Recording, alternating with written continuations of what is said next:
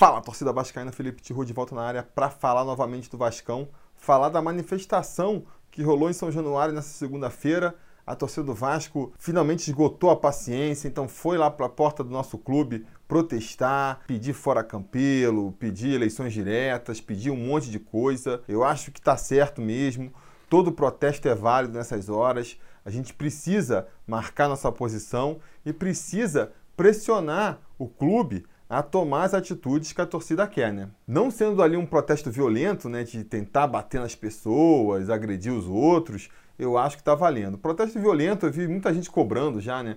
Sempre que o Vasco está numa crise, eu vejo sempre gente nos comentários cobrando que tinha que entrar, bater em jogador, bater em dirigente. Sinceramente, acho que não é por aí, não acredito que a violência é solução para nada. E eu acho que até pensando de uma maneira prática, é muito contraproducente, porque quando você vê uma manifestação pacífica como foi a de ontem, você automaticamente ganha a simpatia da mídia, da opinião pública de maneira geral. E se essa manifestação descamba para algo mais violento, a gente perde esse apoio. A gente acaba dando é, argumentos justamente para a direção do Vasco para falar: ah, são marginais, ah, perderam a razão. Tem aquela brincadeira, né? Bateu, perdeu a razão. Então, acho que não é por aí, não é para descambar para violência. Agora, ir lá para frente do clube e protestar e dar gritos de ordem e falar o que o está te incomodando, isso aí eu, eu, apoio integralmente. E digo mais, acho que não precisa parar por aí. Acho que a torcida do Vasco pode ir mais longe, pode pensar em outros tipos de protesto, que com certeza vão ser efetivos, porque é, a gente sabe, né? O Campelo é um cara vaidoso, é um cara que se incomoda com isso. Então,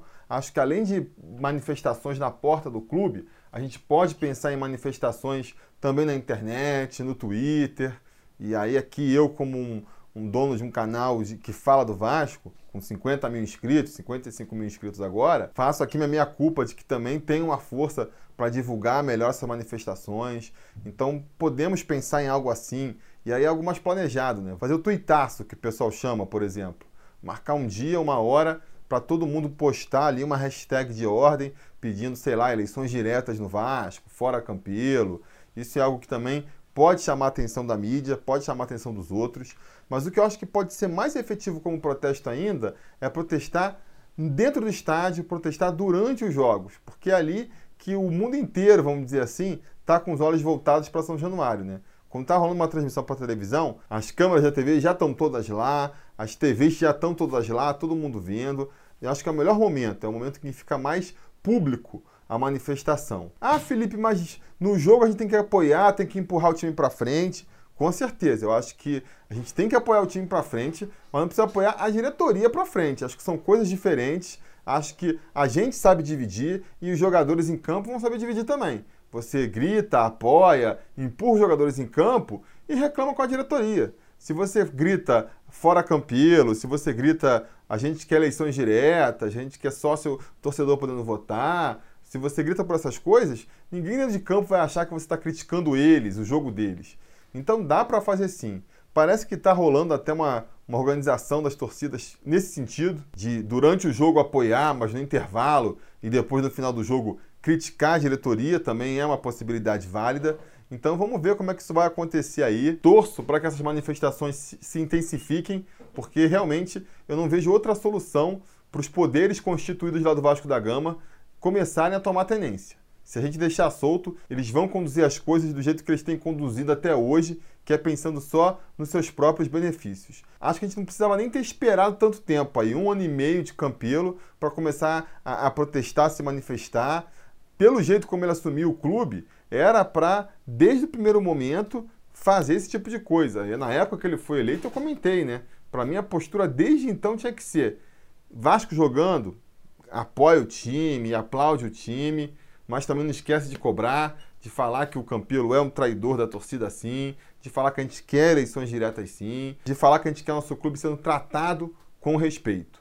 Mas já que estamos falando aqui dessas manifestações então, eu vou comentar sobre algumas faixas que foram estendidas na manifestação, alguns pontos que foram abordados e comentar meu ponto de vista sobre isso também. Bom, vamos começar falando dos alvos do protesto aí. Parece que vi críticas e protestos em relação ao Campelo, ao Monteiro, ao PC Guzmão, ao Pikachu. Campelo e PC Guzmão, não preciso nem falar aqui, né? Já falei várias vezes. O, o PC Guzmão não tinha nem que ser contratado, nem sabe o que ele está fazendo em São Januário.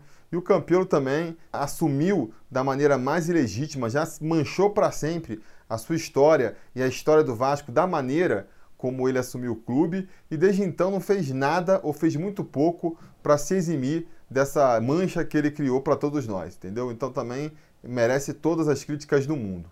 O Monteiro é outro, foi o que articulou o golpe, o Roberto Monteiro aí, o líder da Identidade Vasco. Agora está tentando tirar o corpo por fora aí, lançou uma nota Identidade Vasco falando que não apoia o Campelo, que se arrepende de ter apoiado o Campelo. Ninguém caiu nessa, todo mundo sabe que eles são o pai da criança. Então não adianta agora querer tirar o corpo fora, se afastar para não ficar com o filme queimado. Todo mundo sabe que vocês estão com todas as digitais na cena do crime, não tem como negar. A questão do Pikachu é que eu sinceramente achei estranho ele entrar nesse bolo aí. Ah, ele, ele não pode ofender a torcida do Vasco. Cara, aquele lance da briga lá, eu não acho que foi uma resposta dele à torcida. Ele não bateu na torcida. Ele bateu num torcedor individualmente que jogou um, um saco de pipoca nele. Ah, um saco de pipoca não machuca. Cara, ninguém tem sangue de barata, sabe? Você não pode jogar um saco de pipoca na cabeça de uma pessoa e não esperar nenhuma reação contrária. Ah, tem que jogar e o cara tem que aguentar calado? Eu não concordo com isso. Eu repito, não vejo como de respeito à torcida, porque foi é, uma resposta voltada para um indivíduo só. É diferente quando você faz sinal para arquibancada, de quando tira foto com piadinha, para ficar um exemplo recente. Para mim são casos diferentes, né? Eu acho que o ideal era que ele, sei lá, aguentasse, engolisse seco, seguisse em frente, para não ter toda essa confusão.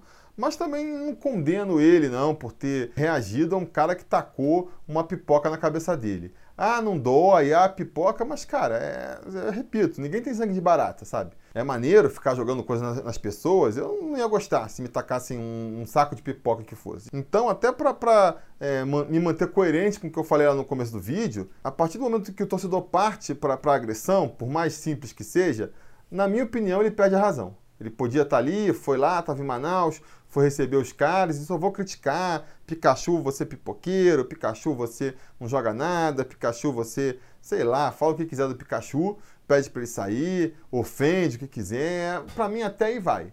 Agora, começa a jogar pipoca, aí uma hora a gente tem que traçar uma linha, sabe? Porque senão hoje jogou uma pipoca, aí não faz nada, amanhã joga um tomate, aí daqui a pouco já tá jogando um pedaço de pedra. Então, assim, re realmente eu não, não fiquei com bronca do Pikachu nesse incidente, não, sabe? É lamentável, já pedi desculpa e tudo, mas acho que não é nem bom pro Vasco ficar muito alimentando essa bronca aí, transformando isso em algo maior do que é. Bom, vamos conversar então agora sobre as faixas que foram estendidas lá também. Uma dizia assim: Conselho comprado, presidente safado e golpista Vasco arrasado, hashtag fora Guzmão. E outra dizia, oposição versus situação. Enquanto vocês brigam, o Vasco agoniza, fora Guzmão.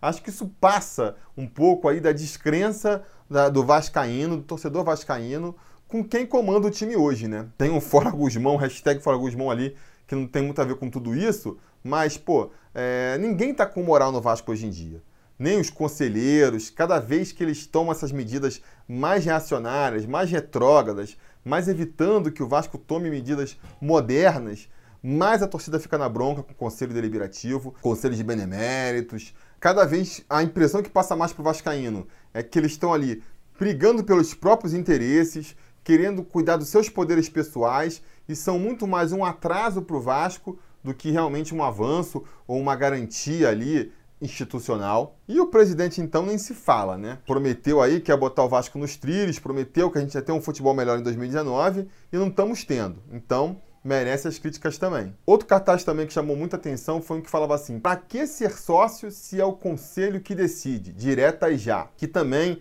é mais uma ilustração aí de como a relação entre a torcida e o clube ficou abalada pelo golpe que levou o Campelo até o poder, né? A gente insiste em ficar falando a importância de ser sócio do Vasco, ser sócio torcedor do Vasco, mas com essa falta de confiança em quem está lá, com a falta de confiança de que a voz do torcedor e do sócio vai ser ouvida, fica difícil, né, de convencer a grande maioria dos torcedores a aderir a esse projeto. Realmente essa falta de confiança, eu já falei outras vezes, né? Eu acho problemática de ser ultrapassada. Eu só vejo duas maneiras de conseguir fazer realmente o torcedor vascaíno se associar em massa ao Vasco daqui para frente. Uma é realmente entrando na, na direção do clube, uma chapa identificada com os clamores da torcida, uma chapa que a torcida identifique e que abrace, que não foi claramente o caso do Campelo, ou então com um time bom em campo, um time trazendo resultado, um time que mostre que o trabalho está sendo bem feito e que merece ser apoiado. Para mim, esses são os dois caminhos. Ah, mas o Vasco nunca vai fazer um time bom se não tiver dinheiro, para ter dinheiro tem que ser sócio. Beleza, até concordo com esse argumento, mas a gente vê claramente que a maioria dos vascaínos não concordam e vai ser difícil de mudar. Vai ser difícil de mudar. Agora, vale também ressaltar o seguinte: essa história do ah, para que ser sócio se o conselho é que decide quem vai ser o presidente, ela não é inteiramente verdadeira, tá? Vamos relembrar aqui que como é que funciona a eleição do Vasco? Tem lá os 150 beneméritos, tem os conselheiros da chapa que foi vencedora, que são, se não me engano, 120 conselheiros, né? E depois tem 30 conselheiros da chapa que ficou em segundo lugar formando ali um colégio eleitoral de 300 conselheiros. Pois bem, se você consegue fazer uma chapa vencedora e a chapa em segundo lugar com ideias progressistas, modernizadoras, democráticas para o Vasco da Gama, você tem 150 votos no conselho ali e você consegue. Com um votinho a mais no conselho ali de, de beneméritos, você já consegue eleger o seu presidente e impor as mudanças que são importantes para o Vasco. Então dá para mudar o Vasco pelo voto sim, dá para ser mais forte do que a opinião dos conselheiros de beneméritos. Só precisa realmente da gente ter um colégio eleitoral capaz de botar a primeira chapa e a segunda. Pelo menos a primeira, né? Porque o que aconteceu no Campelo foi que a segunda chapa, que ficou em segundo lugar, foi a chapa do Eurico Miranda, não precisa nem falar nada, e a primeira, que era do Campelo com o Júlio Brandt, rachou. Aí, você tendo os votos da segunda chapa, tendo metade dos votos da chapa vencedora e mais um monte de, de votos lá entre os beneméritos, que a gente sabe, muitos ali eram próximos do Eurico Miranda, Aí se concretizou ali o golpe, o golpe não na, na forma como é a eleição do Vasco, mas o golpe no sentimento do torcedor vascaíno, o golpe na confiança do vascaíno, né? Então dá para mudar as coisas pelo voto sim. Agora, é aquela coisa, né? O sócio torcedor, ele não tem direito a voto no sistema do Vasco atual. É uma outra causa pela qual a gente tem que brigar sim. Não precisa ser que todo torcedor do Vasco é, seja eleitor. Não estou falando isso. Ah, o cara paga oito reais e já é, já pode votar vai abrir espaço para mensalão, vai abrir espaço para pessoas manipuladas. Tá, não precisa ser assim. Você estipula que a partir de um certo plano ali e depois de um certo tempo contribuindo, então o cara que é do plano que paga 50 reais por mês, se o cara já é sócio por três anos, o cara pode votar, sabe? Fazer alguma coisa nesse sentido. Agora, o que não dá é para você alijar a grande maioria dos torcedores do Vasco, que são os responsáveis para o Vasco ainda ser o que é, do processo eleitoral decidir qual que vai ser o futuro do Vasco. Ah, não, os torcedores do Vasco não vão saber quem votar, vão ser manipulados, vão acabar ferrando com o clube. Tá, beleza. E, e quem está elegendo os, os, presidentes do clube agora estão fazendo um bom trabalho? Estão fazendo o Vasco ir para um lugar legal? Não estão, né? Então, é o que eu já falei outras vezes aqui também. Se for para alguém destruir o clube, que seja pelo menos os torcedores, que sejam eles que elejam lá os presidentes que vão acabar terminando de afundar o Vasco da Gama.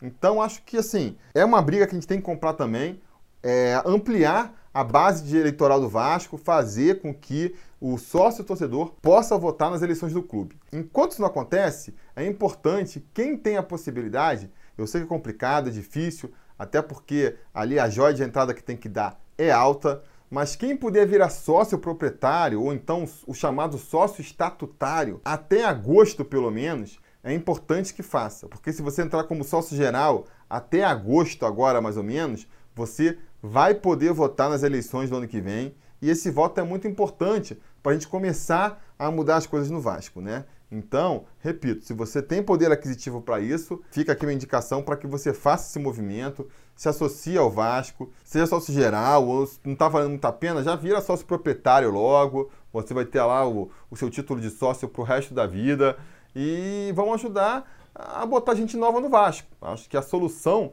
para a gente realmente ver o Vasco vencedor de novo passa muito por isso. E finalmente, para passar por todas as faixas aqui que tiveram lá, tem essa também do superávit de 60 milhões, fake news. E o raciocínio por trás dessa faixa é, é bem simples, né? Se o Vasco teve um superávit de 60 milhões, como é que o time está sem dinheiro? Como é que você fala que o time está sem dinheiro para contratar jogadores e investir em jogadores? Vamos lá, isso aí já é um assunto mais complicado que a gente tem que que tem vários pontos para a gente abordar aqui. O primeiro, o Vasco tem uma dívida muito grande, né? Todo mundo sabe disso. Então, não tem como você abater a dívida se tudo que você tiver de superávit você investir imediatamente no futebol. Vocês concordam comigo? O superávit vem justamente do que você não precisa gastar, do que sobra, do que você consegue economizar, que vai ser como você vai abater a dívida. Então, se você consegue, sei lá, 100 milhões de reais por ano e você precisa gastar 40 milhões para pagar os funcionários, para pagar os jogadores, para pagar a manutenção do clube de maneira geral e sobra 60 milhões, é importante que você guarde 60 milhões para acabar com as dívidas, para deixar o clube de novo solvente, né? Um clube que consiga é, de novo rodar, para depois de um tempo, quando finalmente essas dívidas estiverem todas é, regularizadas e equacionadas, aí sim você pegar esse superávit e investir no futebol, investir tudo no futebol, com certeza. O que não impede a gente de criticar a montagem do time de futebol, com certeza, porque eu acho assim, não podemos nos esconder também sobre essa justificativa de que o Vasco não tem dinheiro, o time é ruim porque o Vasco não tem dinheiro, para justificar os times fracos que o Vasco tem armado. Porque não é tão pouco dinheiro assim que o Vasco vem gastando. O pessoal falou mesmo, quando a gente jogou contra o Atlético Paranaense, que a folha do Atlético Paranaense é menor do que a nossa. Então, como é que pode que eles estão com o time na Libertadores e estão é, fazendo campeonatos super sólidos e equipes e elencos super bem construídos e a gente não consegue fazer? O problema não é dinheiro, o problema é competência em como se administra esse dinheiro. Né? Se você for fazer um levantamento aí de quanto custa cada elenco no Campeonato Brasileiro, você vai ver que o Vasco vai ficar ali no meio da tabela. Tudo bem, não temos dinheiro para disputar o campeonato, tem três, quatro, cinco é, clubes com muito mais dinheiro que a gente para montar times muito melhores. Tudo bem.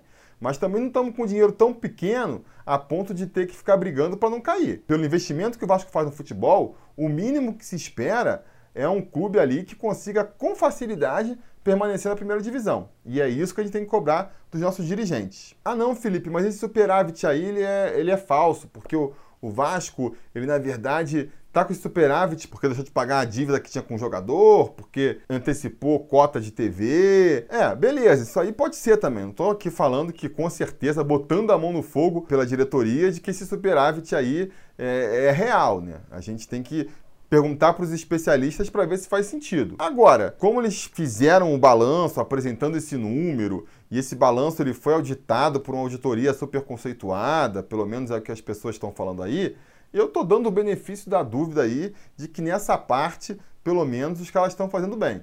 E pelo que eu ouço aí das pessoas comentando, pessoas que têm muito mais expertise nesse campo do que eu, parece que sim. O Vasco ali, né, são três pilares que a gente tem que ter no futebol. Um é quanto se gasta, com o clube de maneira geral, outro é quanto o clube arrecada de maneira geral, e outro é o que você faz com esse dinheiro que você arrecada, né? Então parece que na questão dos custos, a, a, diretoria atual tem conseguido reduzir os custos do Vasco, tem conseguido enxugar ali alguns pontos em que o dinheiro era muito mal gerenciado, e isso tem feito superávit. Só isso já foi responsável pelo superávit aí.